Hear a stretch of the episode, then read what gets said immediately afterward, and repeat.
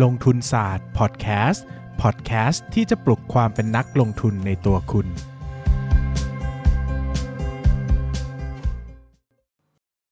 สวัสดีครับ ยินดีต้อนรับเข้าสู่รายการลงทุนศาสตร์พอดแคสต์รายการที่จะชวนทุกคนพัฒนาความรู้ด้านการเงินและการลงทุนไปด้วยกัน วันนี้นะครับก็กลับมาช่วงวันอังคารนะก็เปิดช่วงไว้นะครับว่าเป็นเรื่องมุมมองของผมต่ออุตสาหกรรมต่างๆนะครับ วันนี้ก็เป็น ความคิดเห็นของผมต่ออุตสาหกรรมโรงพยาบาลนะครับ ก็หลายคนบอกว่าแหมอาทิตย์แล้วพูดเรื่องยาในดีพูดเรื่องโรงพยาบาลนะครับ ก็เลือกจากอุตสาหกรรมที่เราเข้าใจง่ายนะครับแล้วก็มีเรื่องจะพูดก่อน หลังๆ มันน่าจะน้อยลงแล้วนะครับ ก็จริงๆแล้วก่อนจะพูดถึงอุตสาหกรรมโรงพยาบาลเนี่ยนะครับ เราคงจะต้องแบ่ง sector กลุ่มโรงพยาบาลเนี่ยนะครับหลักๆเนี่ยผมแบ่งเป็น 3 กลุ่มหลักๆนะครับ ก็คือกลุ่มที่ ลูกค้านะครับผมขอแบ่งเป็น4กลุ่มดีกว่านะเดี๋ยวจะเอาให้ง่ายกว่านะครับ4กลุ่ม กลุ่มแรกนะครับ กลุ่มบนสุดเลยสำหรับผมนะครับ ก็คือกลุ่มที่เป็นพรีเมียมนะฮะกลุ่มลูกค้าพรีเมียม กลุ่มลูกค้าโรงพยาบาลที่เน้นกลุ่มลูกค้าพรีเมียม โรงพยาบาลที่เน้นกลุ่มลูกค้าที่มาจากต่างประเทศนะครับ ตัวหลักของกลุ่มนี้เลยก็คือตัวของ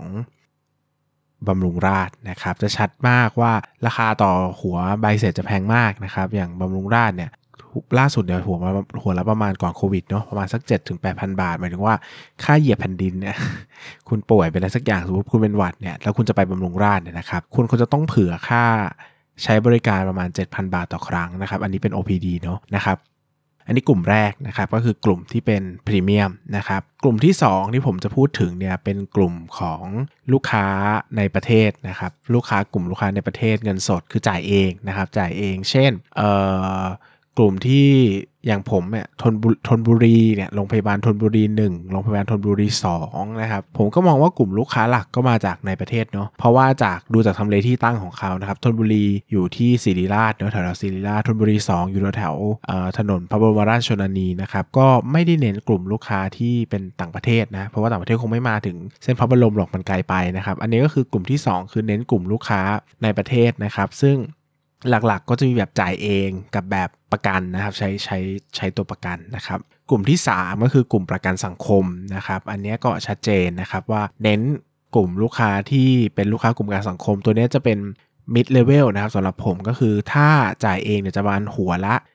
1,500 บวกลบนะครับหรือน่าจะประมาณ 1,000ถึง1,500 นะครับ ต่อการใช้บริการต่อครั้งนะครับ ก็ยกตัวอย่างง่ายๆอย่างกลุ่มเกษมราชนะครับ อย่างกลุ่มวิชัยเวชนะครับ อย่างกลุ่มมหาชัยนะครับ อย่างกลุ่มราชธานีอะไรพวกนี้นะครับ กลุ่มนี้ก็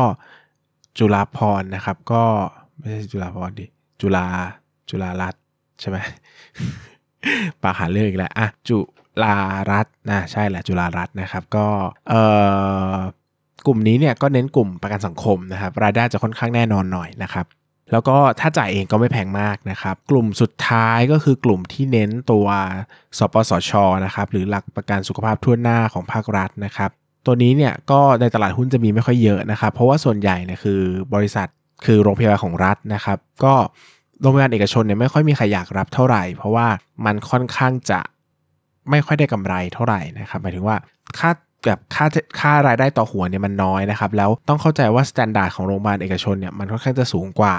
สูงกว่าโรงพยาบาลโรงพยาบาลของรัฐโดยทั่วไปเนี่ยหมายว่าต้นทุนต่างๆ คิดถึงเรื่องคนก็ได้ที่มันจะต้องเยอะกว่าค่าดูแลระบบอะไรต่างๆ ค่าโฆษณาประชาสัมพันธ์นะครับ ซึ่งตรงนี้เนี่ยไม่ว่าจะเป็นลูกค้าที่ไหนเข้าไปเหยียบแผ่นดินเขาก็ตามอะต้นต้นต้นต้นทุนเฉลี่ยต่อคนเนี่ยมันก็ประมาณใกล้เคียงกันนะครับ ดังนั้นเนี่ยมันก็ทำให้ไม่ค่อยมีใครรับเท่าไหร่นะครับ แต่ก็พอมีบ้างนะครับ เช่นอย่างกลุ่ม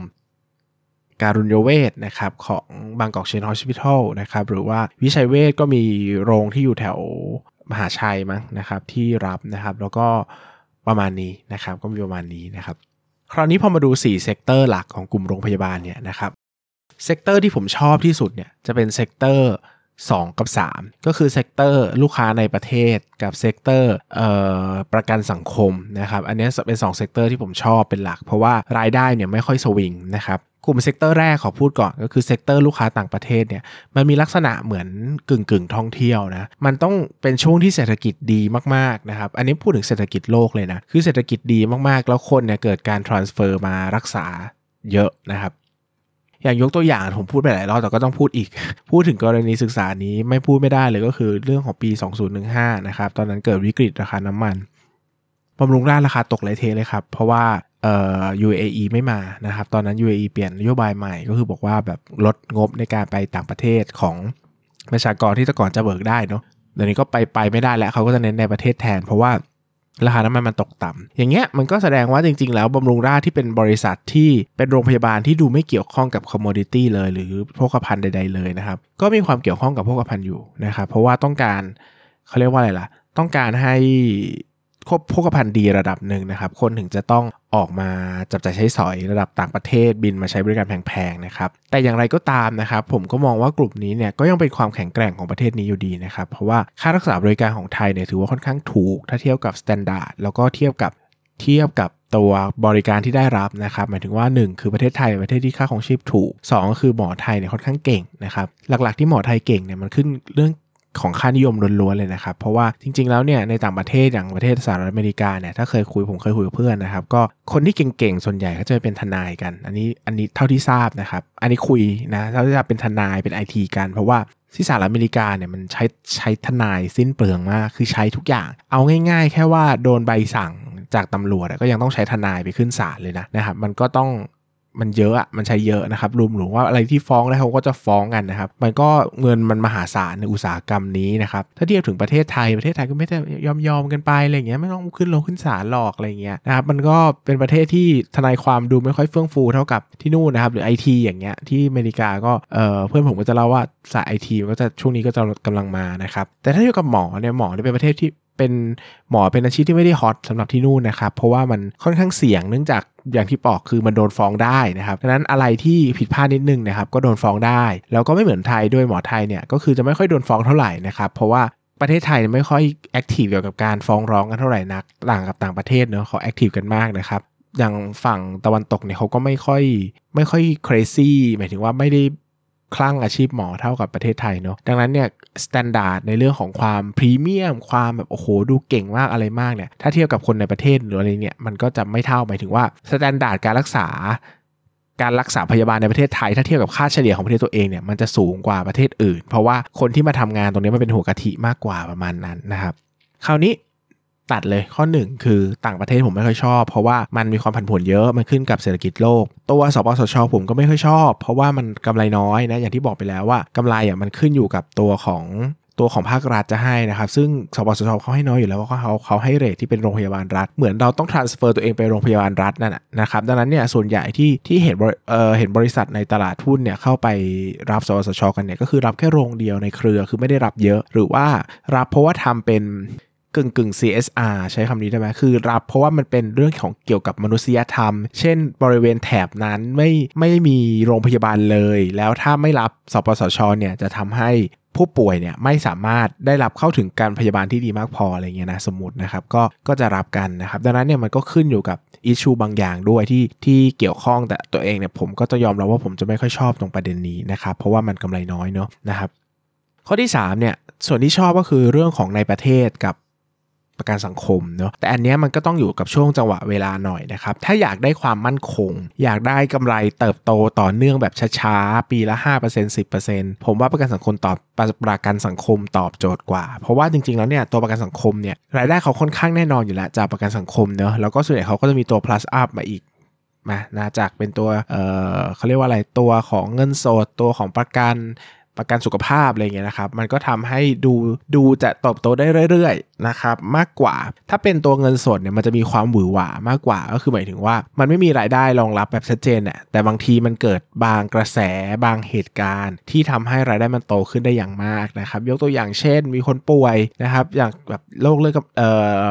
โรคยุงลายนะครับโรคอะไรนะเลือดไข้เลือดออกเนี้ยปี 2015นะครับก็งบก็ดีมากหรือว่าเปิดโรงพยาบาลใหม่นะครับขึ้นค่ายานะครับหรือว่ามีความต้องการบางอย่าง เช่นทำบุตรเทียมอย่างเงี้ยนะครับ ก็หุ้นพวกนี้ก็เติบโตได้อย่างมากนะครับดังนั้นโดยภาพรวมแล้วเนี่ยผมค่อนข้างจะโฟกัสไปที่ 2 กับ 3 เป็นพิเศษนะครับ1กับ4เนี่ย ดูเป็นกรณีกรณีไป4เนี่ยไม่ค่อยแตะเลยสปสชเนี่ยถือว่าไม่ค่อยแตะเลยแต่พอดีมันมันมันไม่ได้มีโรงพยาบาลหลักๆ ที่โอ้โหบริษัทนี้ในตลาดหุ้นรับสปสชอย่างเดียวเนาะมันค่อนข้างจะผสมผสม ผมก็เลยไม่ค่อย ไม่ค่อยมี list ไว้เท่าไหร่ว่าเอ้ยอันอันอันอันนี้ไม่ชอบนะอะไรเงี้ยนะครับ แต่หนึ่งเนี่ยค่อนข้างชัดเจนว่าก็จะมีบำรุงราษฎร์เนาะที่เป็นหัวเรือเลยนะครับ ก็อันนี้ก็ต้องดูสภาพ เศรษฐกิจโลกด้วยสภาพ community สภาพการ transfer คนระหว่างประเทศนะครับสองกับสามเนี่ยค่อนข้างจะดูปลอดภัยกว่า ถ้าคิดจะถือยาวเนาะหมายถึงว่ามันก็จะดูแบบมีลักษณะของการเนิบๆไปเรื่อยๆนะครับโดยเฉพาะ3เนี่ยมันดูเป็นกลุ่มที่ไม่น่าจะได้กำไรดีก็จริงเนาะแต่มันก็มีความมั่นคงบางอย่างของมันหนึ่งที่ทำที่มันเหมาะจะซื้อที่ราคาถูกเนาะอย่างโรงพยาบาลเนี่ยผมบอกว่าถูกเนี่ยมันก็สักประมาณ PE 20 ต้นๆเนี่ยมันก็ถือว่าถูกแล้วนะสำหรับสำหรับ ประวัติศาสตร์ sector นี้อันนี้พูดถึงในปัจจุบันเนอะถ้าอนาคตทุกคนเบื่อ ทุกคนเบื่อโรงพยาบาลมาก ลงไปต่ำที่ PE 10ก็แปลว่าผมในวันนี้ผิด ซึ่งผมก็ไม่รู้ว่าผมผิดหรือเปล่าเนอะผมก็คิดตามหลักเหตุผลที่ได้เห็นในปัจจุบันเนอะแต่ถ้า 20 ต้นๆน่ะมันก็ถูกมากแล้วนะครับดังนั้นถ้าบริษัทกลุ่มเนี้ยนะครับโรงพยาบาลก็จะบอกไว้เลยมันเป็นกลุ่ม โรงพยาบาลเป็นหุ้นที่ไม่ได้เติบโตแรงนะครับอย่าหวังว่าเติบโตปีละ3 4 40เปอร์เซ็นต์นะมัน